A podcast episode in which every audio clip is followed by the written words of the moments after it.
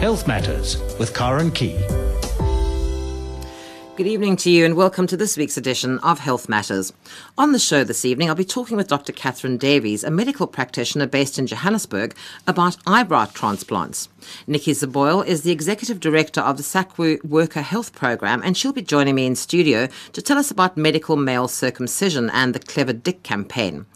Then I'll be joined on the line by Joan Deer. She's a colorectal cancer survivor and an ambassador for Be Cancer's Ignoring a Gut Feeling campaign. It's Be Cancer Aware's Ignoring a Gut Feeling campaign. And she's working to change the lack of awareness and to increase screening for this disease. And finally, I'll be chatting with Cindy Chin, a registered dietitian working for Woolworths, about that daily chore we all do, lunch boxes. And she'll be giving us some tips about how to pack them more healthily. Now, if you're a regular listener to my other shows on SAFM, you know that I always talk about the list of available documents for the Law Report program. Well, there's now a list of available documents for this show, Health Matters, as well. Just go to the Facebook page, Health Matters on SAFM, and if you'd like any of them, post a message on Facebook, but please remember to include your email address so I can send them to you. And if you don't have access to Facebook, drop me an email to healthmatters at safm.co.za and I'll send you the list so you can choose which of the documents you'd like me to send. Well, that's the lineup for this evening. I do hope you'll stay with me and enjoy the show here on SAFM. Are you at wit's end with a colicky baby? Whatever you have heard or been told, there is definitely very effective treatment available for your baby. Just email babycolic911 at gmail.com I repeat, email babycolic911 at gmail.com. Health Matters with Karen Key. Well, medical male circumcision is a simple, safe, once off procedure that substantially reduces a man's lifetime risk of HIV infection. Getting the word out there is an ongoing process, and currently the Clever Dick campaign is being rolled out in Tshwane. Joining me in studio this evening is Nikki Zaboyle, Executive Director of the SACTWU Worker Health Program. Nikki, good evening. Welcome to the show. Evening, Kay. So tell me, what is the Clever Dick campaign? This is a targeted messaging campaign at specific communities and populations um, where we are trying to encourage demand or uptake of, of male circumcision. And it's, it's a campaign focusing on certain messages that we're finding. Um, for instance, when we initially rolled out, we re- we rolled out here in the Western Cape, where uptake and demand, we had a very low baseline, uh, virtually nothing. There was very little awareness, so the messaging was directed at, at creating awareness and demand. In Tshwane, there it's very seasonal, and so the messaging is focused on on explaining that medical male circumcision can actually exist right throughout the year or be, be conducted throughout the year. Um, and for instance, in Cape, it was BY circumcise. In Tshwane, it's summer, spring, do your thing. So it's very targeted at the specific community, um, population and the, and the requirements that are, that are needed, communicated within those, those communities. So let's talk about medical male circumcision and the need for this, because this is a relatively new in terms of HIV that's been around in this country for a good number of years. This is a relatively new angle that's being taken now. Well, it's uh, after some clinical, a number of clinical trials that, that were undertaken, one of which was here in South Africa.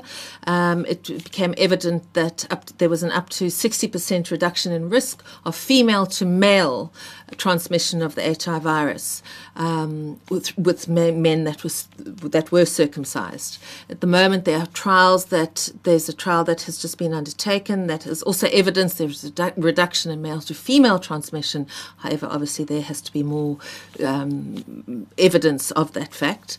But certainly from male to uh, female to male, there is definitely an up to 60% reduction in the transmission of the HIV virus. Now, one of the things when you talk about medical male circumcision is we need to explain that it's a relatively simple procedure. It's not, you don't need to be hospitalized for days on end. It's not a huge medical undertaking. Could we just go through why it is necessary? We've done that, but also how easy it is to do this. Karen, in fact, our particular model that that that SACTWU initiated here in this country, it doesn't even have to happen in a clinical or medical setting. It can actually happen in a non-medical setting. We can do it in a in a hall. In we've done it in all sorts of tribal courts, going out into really rural communities. We've set up tents. We've set up um, so as long as there's running water and electricity, and um, we have sterile kits in order to do it, it, it really is a relatively simple procedure. Um, and what has been the uptake? I mean, what is the sort of response from the community? It varies. It's very. It, it, it, it, there's sort of depending on the community, on the messaging. For instance, KwaZulu Natal, the King, um, due to the high prevalence prevalence rates within KZN, the King, um, when circumcision came out, he was initiated. He spoke and he came forth and he said, "Please, I want the Zulu nation to go out and be circumcised. Um, so there's been a really generally and relatively high uptake in KZN relative for, to to for instance, the Western Cape, um, where messaging is new and and and this hasn't been um, um, a, a, a, sort of cultural thing amongst the white and coloured communities within the Western Cape. Um, certainly within our Xhosa population, it's been traditionally something that has happened over time. So it varies, and there's pockets, even from within provinces, from district to district. There are pockets where there's really high uptake, and then there's nothing. So it does. It certainly varies across the whole of South Africa. Now, SACTWU is involved, obviously, in this project. Um, what other partners do you have that are working alongside you? There are a number of partners. Obviously, uh, we're one of the, the PEPFAR funded partners, um, and they're probably, uh, um, of course, it's driven by National Department of Health. So the Department of Health is the is the big um, player in this. And then there are no- a, number of other key stakeholders, a number of other NGOs um, implementing and supporting Department of Health, actually providing services. And then there are other partners that are actually doing um, mobilization and communication um, around on, around um, male medical circumcision. Now, the Clever Dick campaign, it's a mobilization campaign, so you've got lots of things happening around this. How are you working on awareness? Awareness happens, as I said, it's really targeted on the population and the messaging required within that community. Um, for instance, in, in the Western Cape, we did, we used billboards, we used radio. Radio was very big here in the Western Cape. Um, taxis, taxi wraps. There were there we putting in um, information brochures within taxis. In Tshwane, we're doing murals. We're doing a bit of graffiti. We're doing some uh, again with the taxis. Again, some radio. Um, and then we've got something called seeding, where we've got people infiltrating sort of guerrilla marketing, where they're going into the communities, handing out branded condoms. Um, and then, of course, we also have people, foot soldiers, we call them foot soldiers on the ground, talking to individuals one on one. And then that sort of brings the whole campaign together when they're actually saying, Well, have you seen this? And people say, Yes, I've seen that, or I've seen the billboard, and uh, they, they can directly talk. We also have um, a, a Mobi site, cleverdick.mobi, that provides all the information that you require. And then there's also a call center where we can where you can call in, speak to somebody. Um, and um, they can you can ask any question you want, information, where to get it, where to access the service, etc., etc. And that's on 0606 800 800. Um, and of course, then our Mobi site is cleverdick.mobi, and that can that will provide you with with relative information. So that helpline, that number again is 06 06 800 800. Please call me. Yeah. Okay, so please call me. Okay, so now we mentioned you've started out in the Western Cape, you've been to KZN, you're now in Tshwane. Is this going to be eventually across the country? We are rolling it out where, where the message where messaging is required. Um, our next stop w- will be the Free State, um, and um, this is all backed up with with prior um, testing within the communities. Um, we w- whether they are open to to the idea of the Clever Dick campaign, and obviously the messaging is targeted and customized according to to what we get out of that testing prior testing. Oh, so it's not In- just a blanket sort of this is the program and not. this is going to and run the assumptions country. that we're making Yeah, about all the, different. absolutely. yeah. Oh, okay. So you've got to almost tailor make your program exactly depending on where you're going to be. yeah. Gosh, okay. So how many people do you normally see when you how long first of all are you in a particular area and how many people more or less come through the the clinic in inverted commas? This isn't always a clinic. Our particular model, SACTWU Worker Health Program, has a roving model in which we we move, we, we rove, and and uh, certainly the time that we spend within a, within a particular area is dependent on demand. So if we find that there is a huge uptake and and requirement, we could possibly roll out at one site for five days of the week, or we could roll out once a month at that particular oh, site okay. and move hmm. around. So it, it very much we are also it's customized according to demand within the community. That's actually nice because you know it's rather than being so static. Well, this is we're going to be here from this day to that day, and if you don't make it tough, you know. Yeah. Um, whereas this, pretty much, you're going with what the community's needs are, and and basically responding to that. Correct, and and so we we also realised that within if we had a fixed site, um, it, eventually it becomes saturated. Um, so we would rather go out and, and access, go into the communities, access as opposed to having to bring the communities to this fixed site, um, and that that's really And basically, this is for men of any age. It is targeted at sexually active males between the ages of 15 to 49. However, as long as the, the according to the guidelines and and parental co- consent, consent of the, the of the young teenage male as well, we will also do it younger than 15 and obviously we will do it older than 49. But given the actual focus target population is 15 to 49 sexually active males. And medically, or do they need to be medically fit? Is there any sort of medical test before they have this done, health wise? There's all sorts of screening be- beforehand. We do a TB screening, we do an HIV test screening, we do a blood um, clotting testing, we screen for STIs. Um, so, so yes, there's a general health check, um, as in any uh, clinical or surgical um, Procedure. procedure yeah um, so so that is offered and and and then if screened okay and we will then proceed Very interesting about the blood clotting test because I've been talking quite a bit on this program about the danger of, of young boys, especially going off to be through initiation, not having been tested and possibly suffering from haemophilia, and that, Yeah. that could become a problem. So it's it's good that you it's a test blood screening as opposed to, screening, to yes. Mm. testing so yeah So it is actually being checked Yeah. for something. So where are you at the moment? What's happening at the moment? What's what's on the go right now? Male medical circumcision Where? where? Where are you? It's countrywide. So, so as I said to you, there are probably about two dozen ve- civil society and NGO partners that that, that are providing implementation and, and doing the services, and uh, together with the Department of Health. So anywhere across the country at any one given time, somebody could phone up and phone uh, this number and say where is it happening, and they will be provided with that information. So across the country, uh, there is no reason for somebody not to be able to access these services. I was asking because you said you were hoping to roll out in the Free State. Certainly, the Clever Dick campaign. That campaign, So but the campaign itself, medical male circumcision Anywhere, service, anytime. anywhere, anytime. Well, pretty much nine to five. Okay, well we're close enough. Yeah. So that number it's it's 0606 800 800. So if you're wanting to find out more information, and they'll be able to give them if they had any questions about the procedure, Correct. where they can go for the procedure, all of that they can get. And it's a please call me number, so somebody will call you back.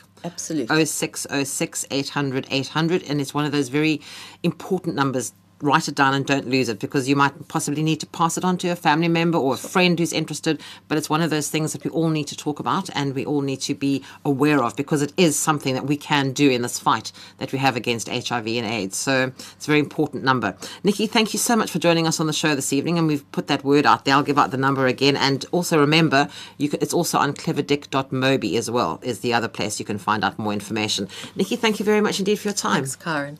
I was chatting there with Nikki Saboyle, and she's the executive director of the SACTWU Worker Health Program, and we were talking about me- medical male circumcision and the Clever Dick campaign, which is currently being rolled out in Tshwane. But anywhere in the country, if you need any information about this procedure, you can call 0606 800 800. It's a please call me number, so somebody will call you back. 0606 800 800. Or they're also on cleverdick.mobi. SAFM celebrates 20 years of inspiration. Since the independence of Ghana under Kwame Nkrumah, no country in Africa has successfully adhered to the principles of a constitutional democracy except this our country, South Africa. Let us all reflect on how our freedom was achieved. SAFM, South Africa's news and information leader.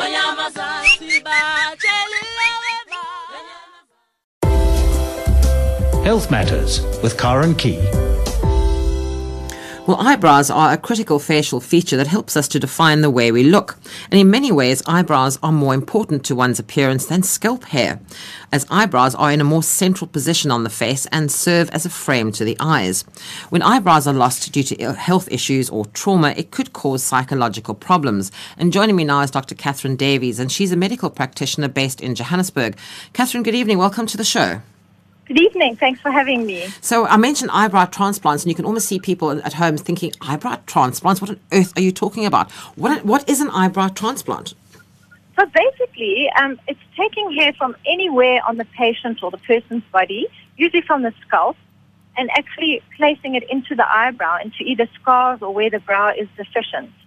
And it's always done from the same person. Um, so it can't be done from another person to that person. Now, do the eyebrows continue to grow after the transplant? And I mean, do they grow differently if you're taking it from the scalp? Would they grow very long, for example? Actually, they do, and then eventually they start taking on the characteristics of the eyebrow hair. So, in the beginning, you'll find the patients wildly trimming these long eyebrows, and then slowly they actually start to mimic eyebrow hairs and look more like a brow hair itself. Now, are there different types of treatment when it comes to reconstructive or cosmetic or whatever you're doing with the eyebrows? Yes, so the majority of patients we see in our practice really have had um, trauma to the face. And because the eyebrow serves a protective function, it's often involved in accidents, burns. Um, so we usually do reconstructive procedures with the eyebrow, but it's also becoming a popular cosmetic procedure, especially with this big boom of a boom of big brows in the fashion industry. Really? I didn't know that had come back. oh, really? It's back. people are always Shield plucking them. Now, people are normally plucking them madly. Now you're telling me the big bushy eyebrows are back. They're back. Oh, okay. Well, I didn't even know they were in at any point, so I've obviously missed the boat when it came to that sort of fashion trend. But anyway, um, when you talk about trauma, people lose the eyebrows. Obviously, they won't regrow then. No, so the if the follicle is damaged, so for example, with a burn or or a bad scar, I had a patient who was actually um, attacked by a lion, and Good those type of bad scars, the follicle or the root is damaged. Those those won't regrow. So no matter what um, solutions you use, you actually need a transplant if you're going to get um, hair back there.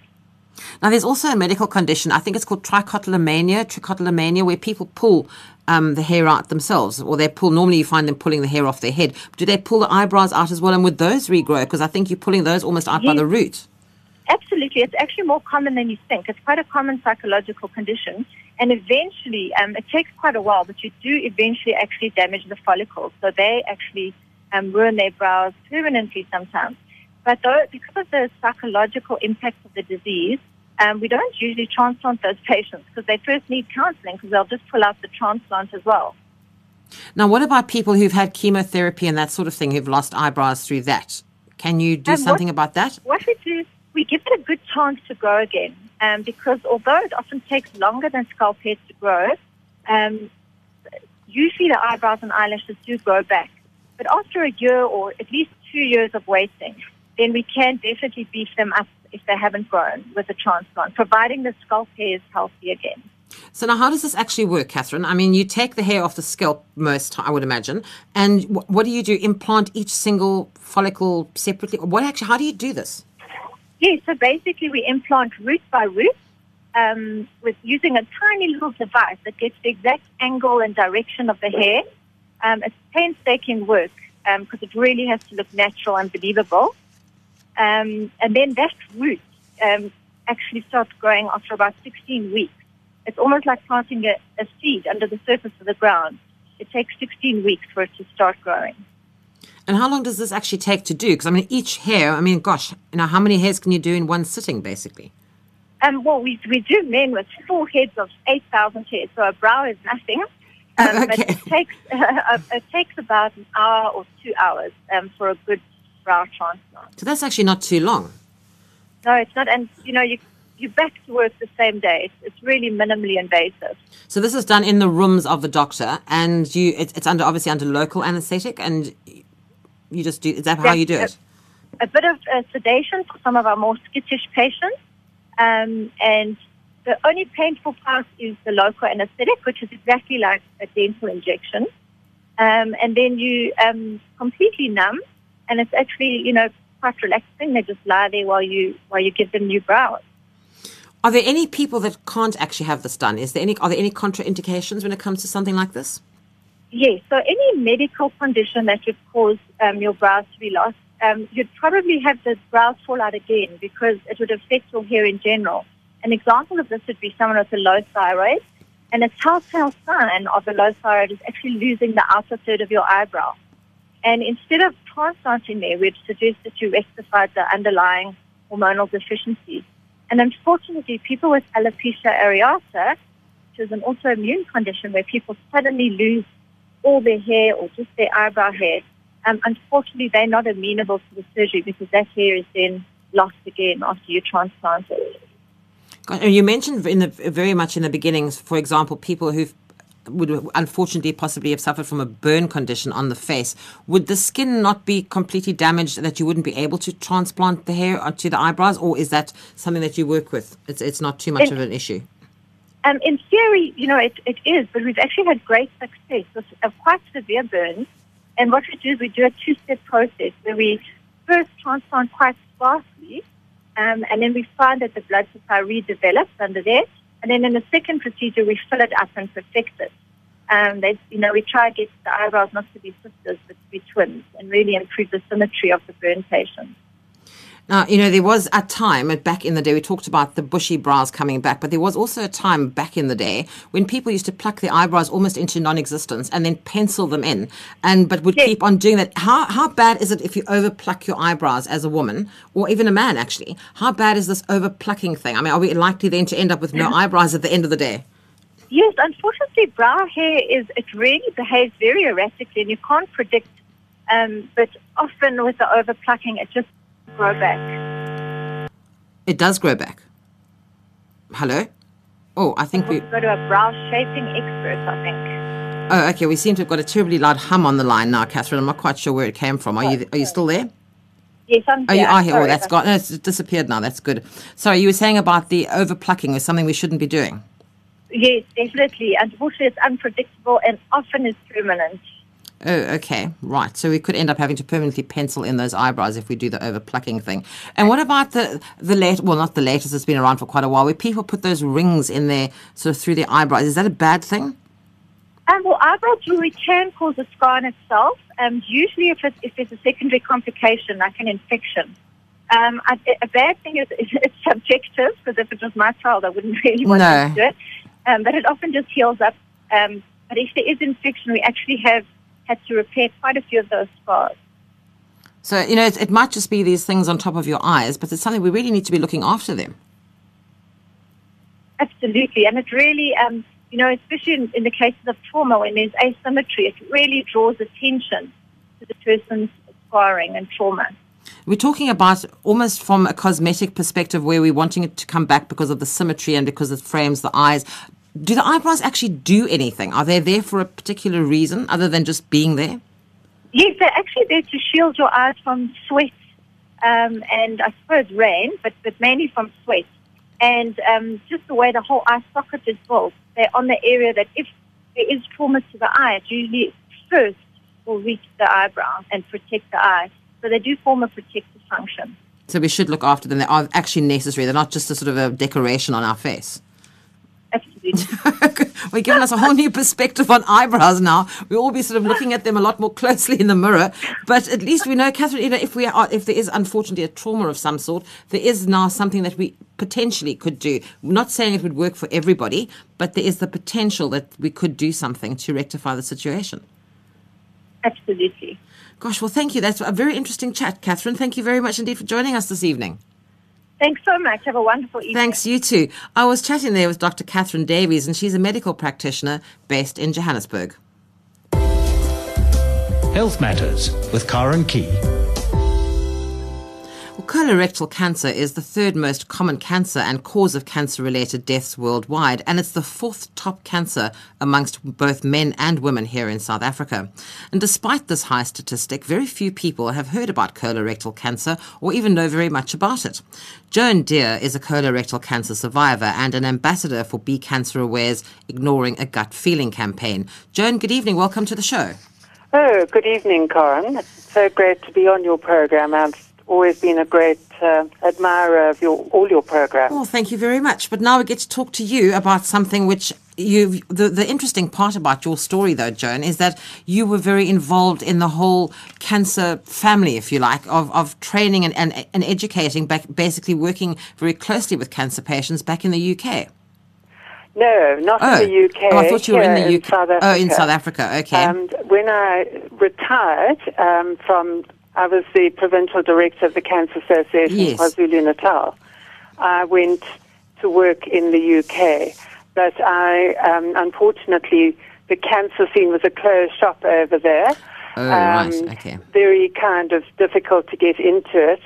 And, you know, the closest I got was to be a hospital social worker at St. George's Hospital in London, tutoring, and I worked, but even then I wasn't associated with the cancer wards. I was in sort of child protection. But prior to that, for 10 years, I was the provincial director of the Cancer Association KwaZulu Natal.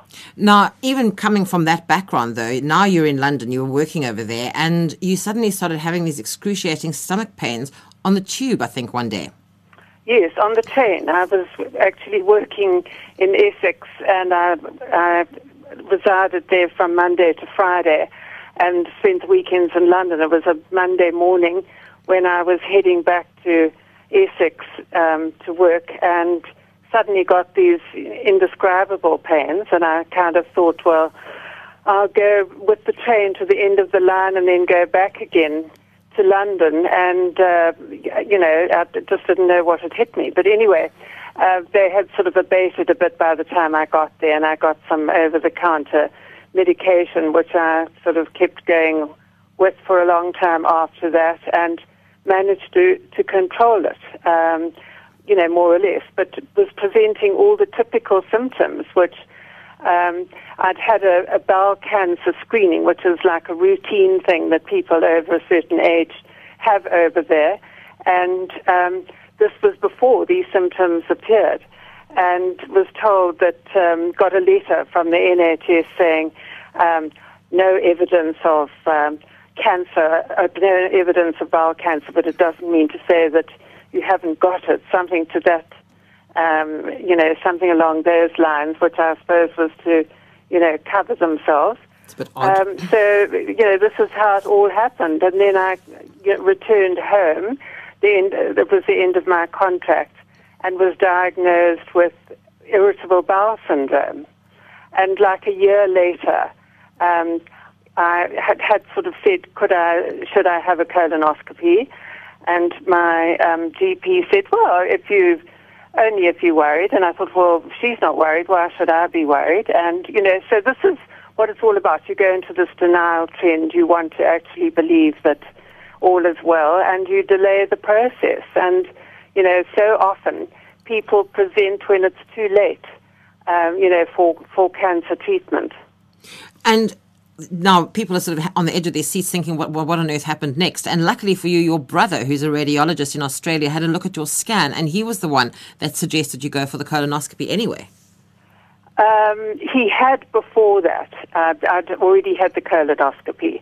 Um, I'd spoken to him on the phone, and he said go and have a colonoscopy. And he um, saw the scan after I'd actually had surgery. Oh. But this this was another matter where um, I was uh, diagnosed as fourth stage um, colon cancer because there was thought to be a spread to the liver. But he has done a lot of um, sort of intervention work um, on liver, and that's why I sent him the scan, and he had a look and said no, he didn't think that um, it had, in, you know, infiltrated the liver, and um, I had an MRI here, and that substantiated his claim, and there wasn't any liver intervention. So I was, you know, kind of um, reduced to third stage. So what happened from there, Joan? Then I went into the whole treatment mode of chemotherapy. I fortunately didn't have to have radiotherapy, and I had a, um, I didn't lose my hair, uh, but I was on a six-month treatment for, uh, you know, chemotherapy treatment, which, you know, had its moments. Um, and, you know, I think if anyone who's been on chemotherapy would understand, you have, um, you know, your good days and have your bad days. But I managed to sort of, you know, carry on with my normal life. I was working. Um, every fortnight I had I was on a, a three three day um, regime, and um, I, it only sort of kicked in after uh, on about the sixth day, and then I would just want to lie on my bed and look at the ceiling for a couple of days, but then you know just carry on normally. And uh, got through it, and you know I'm very fortunate and uh, doing okay. Now, this is something, as I mentioned at the beginning, that is a lot of people have no idea what this is and not quite sure what they're supposed to be looking out for.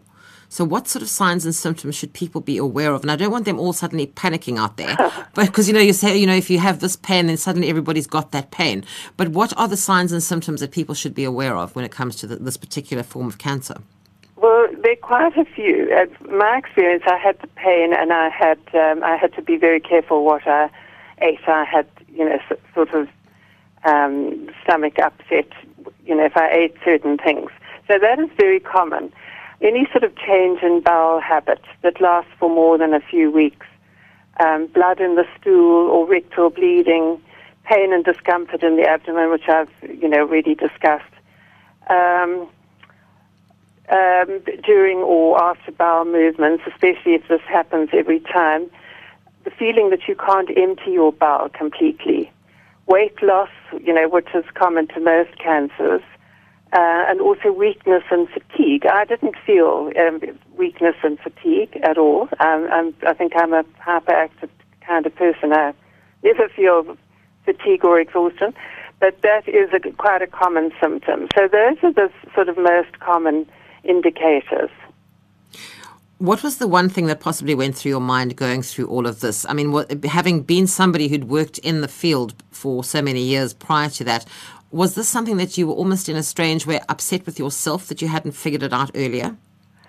Yes, I think that you know that I'd been caught in this sort of um, this sort of common denial process because I wasn't, you know, I'd always had um, quite positive interaction with, um, you know, cancer patients when I worked at the Cancer Association. Saw far more um, cancer patients surviving than otherwise. And, you know, it, it came and, and it's so sort of commonplace today that, you, you know, I almost sort of had the feeling, well, you know, it's not if you get it, it's when you get it kind of thing. Mm. And, you know, when it did actually occur, I sort of also went into this, and as I, you know, um, my sort of experience is it's like a box ticking exercise with the professionals. And I think they also kind of, in a way, go into denial mode. And, it, you know, cancer seems to be the last thing that, uh, the last box that's actually ticked. And, you know, the essential thing of, of all cancers is that you actually detect it in time and you have treatment in time and that you, you know, you listen to your gut feeling, which is what this campaign is all mm. about. And you, um, you know, get second opinions if you need to. If you're not happy with, um, you know, the diagnosis given and you're not sort of improving that much, um, shop around, get second opinions, and um, then you know the survival rate is is very high. In fact, the survival rate generally in all cancers is um, six out of ten, which is three out of five, which is you know, and with modern medicine improving all the time and treatment, etc. Um, the chances of survival are, you know, very good. Now, something like colorectal cancer, it's it's one of those things. I think. Are, were you unusual, almost in a way, uh, Joan, that you actually were having these very severe symptoms? Is this one of those cancers where there are definite symptoms, or is this something that we should be checking because we don't always know in the early stages? Well, they say that you know over the age of fifty, every person should have a colonoscopy. Uh, in any case, as a you know, as a matter of course, and I, I hadn't done that. And I think that um, it's part of any kind of early detection process. You know, in breast cancer, you would have your mammogram and so on. Um, for, for, you know, for colon for colon cancer, the thing is to have a colonoscopy um, before the symptoms start presenting. Um, when the symptoms start presenting, then you know, basically, um, you need to act very swiftly. But I think you know prevention obviously is um, um, you know the, the, best cure of all, and um, one should um, have all these various um, screening screenings. Um, you know from from the age of fifty, and just try and prevent the onset. But I think that you know once uh, the situation has sort of developed, then you are going to experience any of those symptoms that I mentioned. It's like I talk about often on the show things, as you mentioned, about going for mammograms, going for pap smears, going for all hmm. sort, you know, prostate exams, all those sorts of things. Don't wait until there is a symptom if you can help it. As you said, after the age of 50, and in, uh, in the other illnesses, possibly a lot younger, but we should be taking, I always talk about taking responsibility for our health and just going and getting yourself checked out. Absolutely. So now I mentioned that you're an ambassador now for Be Cancer Aware's Ignoring a Gut Feeling campaign. What does that involve for you, Joan? Well, you know, um, basically just um, you know spreading the word of early detection and um, explaining, you know, what um, what colon cancer is all about and what the symptoms are, etc. And just spreading the word and the awareness um, it's a health promotion program, and um, uh, you know, basically um, that's what it's all about: just prevention and information. Did this change your life in any way? This situation you've just been through, or you you'd had gone through? No, I can't say it really has. Um, I, I, you know, I, I have quite a sort of pragmatic attitude. As I said, fortunately, from my experience of working in the field and interacting with so many people who've had cancer and who have survived. Um, so I've always had a pretty um, pragmatic view of the you know of of the whole thing, and I just honestly would recommend that one must just get on with your life and not put it on hold. Um, I think that, you know the more busy you are and active you are, when even when you're going through the whole treatment process, the better you um, you deal with it. But I think that it's important to look for support. Um, one does need, and there's different forms of support. There are all kinds of different therapeutic um, supports that one can um, indulge in. Um, and you know, such a, a whole sort of um, um, a whole lot of different ones. And I'm talking here about alternate therapies that one um, can get a lot of support from. Um, I think that um, sort of interacting with other people who um, are also experiencing the whole treatment process, etc., um, is very therapeutic. Uh, even just, you know, chatting to everybody in the, the chemotherapy room when you're having your chemotherapy, I found enormously therapeutic. And the big thing is not to internalize it, it's deal with it. And you'll get through the symptoms so much better if you are addressing them and getting the necessary support that you can. The other thing we need to make very clear here as well about something like colorectal cancer, it's it's not picky about who it's going to affect. It's men, it's women, it's across racial lines. It, it, it doesn't matter who you are, you possibly could fall Absolutely. victim to something like no this. no respect for any nationalities no. or gender. It's right across the board. And as I said, the scariest thing here, it's the fourth top cancer amongst both men and women here in South Africa. That, is that possibly because so little up until quite recently has really been known about this particular form of cancer by the general public? Yes, I, I think so. I mean, even when I was in the field, um, and you know that that was sort of up until 2000 when I worked in that field, it wasn't that common. But I think it's all kind of you know uh, awareness, um, also related to diet. It's very diet related. This is something that I haven't mentioned. Oh, right. Um, okay. I think that. Uh, and I think that it's just sort of emerged in, you know, in, in terms of um, um, food and, um, you know, um, basically um, being very careful. Uh, you know, I, we're so diet conscious now in, in so many ways. Uh, you know, there's this whole thing about gluten free and um, high fiber and so on and so forth. And I think that um, colon cancer is very related, you know, to what you eat. And I don't think it's necessarily the cause of it, but I think that um, basically um, it certainly is, once you've been diagnosed, it becomes quite life changing. And I think that is really the only thing that um, I have really had to sort of um, give a lot of attention to, and that is my diet. There's certain things that are just, uh, you know, out of bounds, like seeds and skins and um, uh, pips, um, very high fiber, unfortunately. Um, one can only have in, you know, small doses. And also to have more small meals frequent small meals a day rather than, um, you know, three large meals, which, uh, you know, can cause a lot of sort of bloatedness and discomfort. So from that point of view, I think that um, this has been quite a life-changing experience for me, and I have to constantly, uh, you know, think before I buy food and cook food and eat. Well, you mentioned the smaller meals. They say that is a much healthier way to eat anyway. Yes, it is. It's it's it's just inconvenient. There. Mm.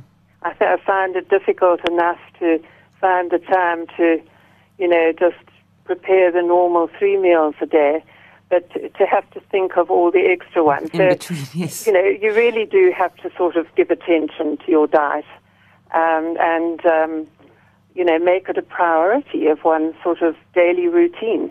And you're doing well now, Joan. Yes, I am.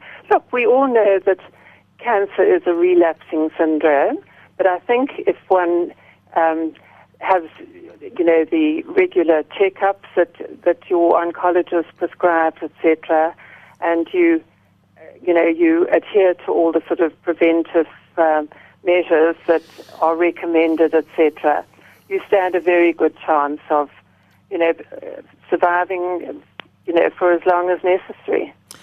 Um, but I think it's it's absolutely essential that one has to keep up with you know your cancer care program, which most oncologists um, set for you on an annual basis. Joan, thank you so much for sh- for sharing your story with us and for joining us on the show this evening. It's been wonderful to chat with you.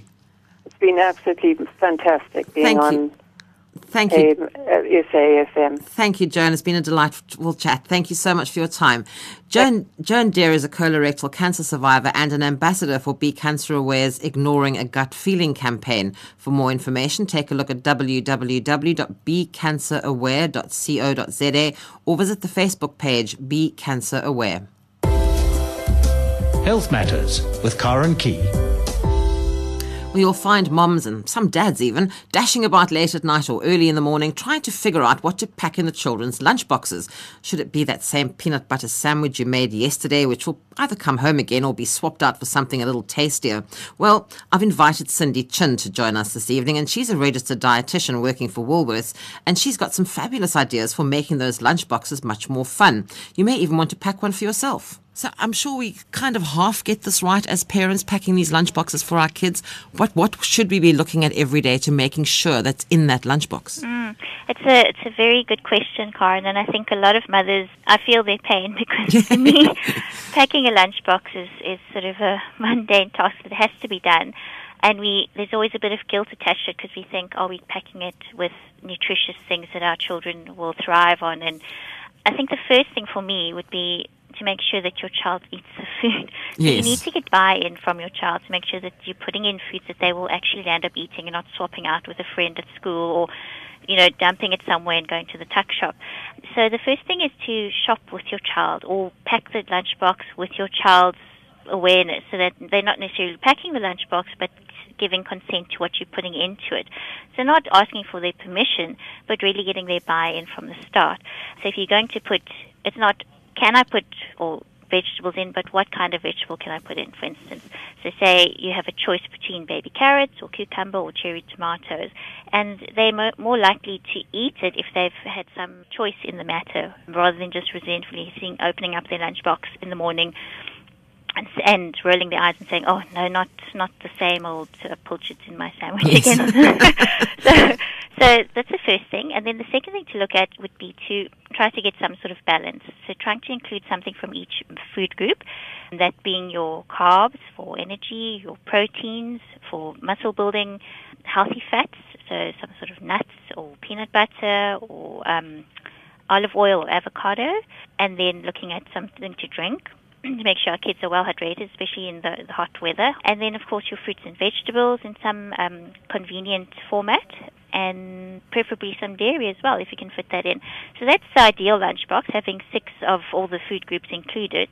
And remembering that it's not just one meal, but that they will, you can, if you don't manage to get all those things in one lunchbox, that's okay, that you can compensate in breakfast and dinner and throughout the week as well. You, your suggestion of all those lovely fresh vegetables and things, but I think parents need to be very aware how they pack the mm. lunchbox as well, because if you all shove it in the same lunchbox, you, the Yeah. kid gets to school, you've got the soggy, dripping Yes. sandwich and sort of this sort of cucumber that's sort of sliding all over the place. Wilted, You have to be very careful how you pack things. Mm, that's a very good point, and I think that's that's the other thing as well to have the right equipment.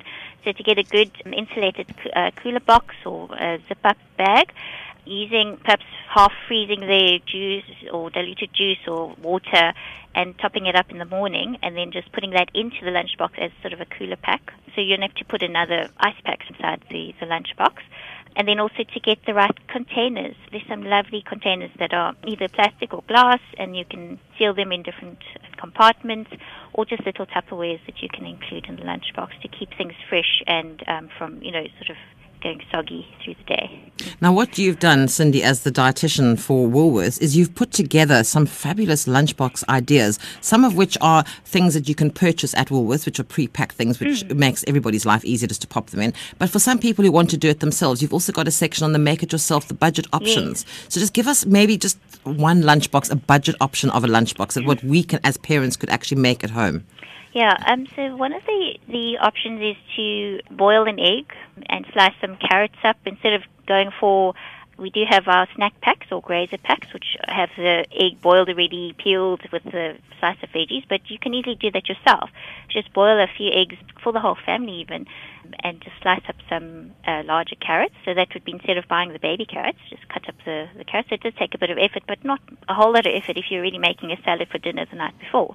Cucumber, get some cherry tomatoes and put them in a separate container. And a nice idea that kids, the younger kids like, or maybe even the older kids as well, is to get a, a nice sandwich cutter in in an uh, interesting shape. And I've recently seen some lovely ones with okay, you get the butterflies and hearts, but you also get some lovely dolphin ones or stars.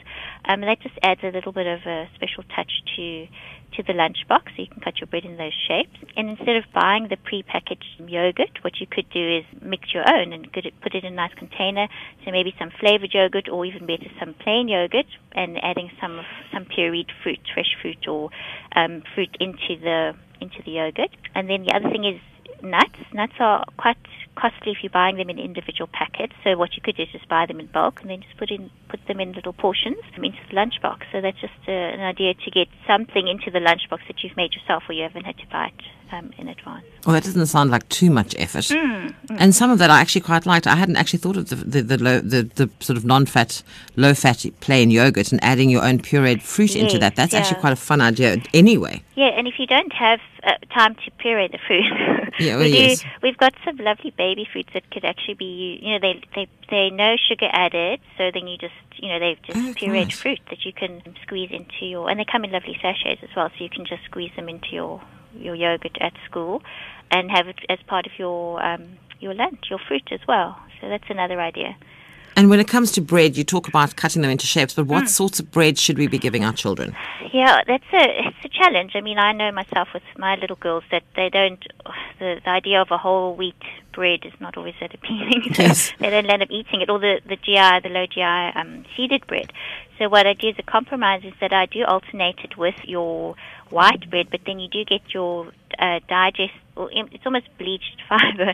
so it's white bread, but actually it contains a favorable amount of fiber in it as well.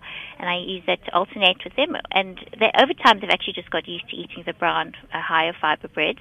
But for for moms who do face that challenge every day, an alternative would be even to alternate uh, or to have one slice white and one slice whole wheat and make almost like a checkerboard uh, pattern, you know, so so it will be different colors, and hopefully they'll eat both of them and not just pick out the one. it's not just a case, Cindy, of packing that lunchbox. We've actually got to make the lunchbox fun. Checkerboard sandwiches, dolphin-shaped yes, bread. I mean, nobody did that for me when I was at school. It, it's not. It's not actually. You know, if you've got a good cutter, it's mm. really just a matter of just putting the two slices of bread together and cutting. So, and you can use cookie cutters, I'm sure, yes, if you can't find cutters bread cutters. yeah, sure, mm. yeah. Mm. And I mean, uh, if you're anything like my little toddler, she doesn't eat the crust anyway. Oh, really? so where she learned that from. So if you just cut it, then it's done already for her, and you're not wasting. You can use the other little bits in, in other creative ways as well. Oh, so those are some fabulous, very simple ideas, but we just need, I think, it's almost a change of mindset. Mm. Much better than sort of giving your son or daughter, you know, some money for the tuck shop, yes. um, which in a lot of cases is not, they're not serving the most healthy foods. Some of the schools are now actually moving towards healthier foods at the tuck shop, but unfortunately, not all of them do that. So if your child is not eating what you're packing, mm. uh, you know, they're not going to be getting a, a healthy sort of mid morning snack. Yes, that's correct.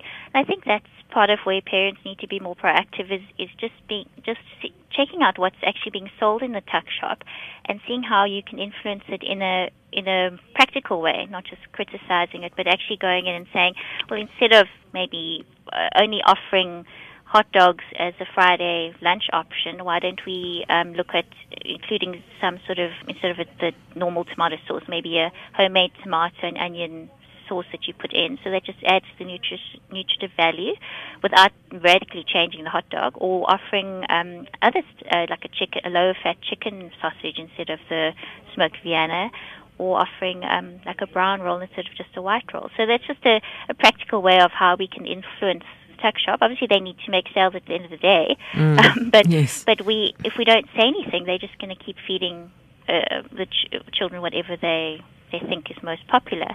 And um, we can actually, as a parent group, be more proactive and try to influence it in a positive way. Now, Woolworths actually has a tuck shop manual, if you yes, like, yeah. on your website. So if people want to go and have a look at that, they can take some advice from that. Yeah, it's a, it's a lovely PDF uh, manual that was developed a, a, few years ago in conjunction with few dietitians and internally at Woolworths as well and it, it addresses all areas, not just for parents, but the actual, you know, for the school setup, the, the people running the tuck shop, the principal, the teachers, and, and how the parents can get involved with that.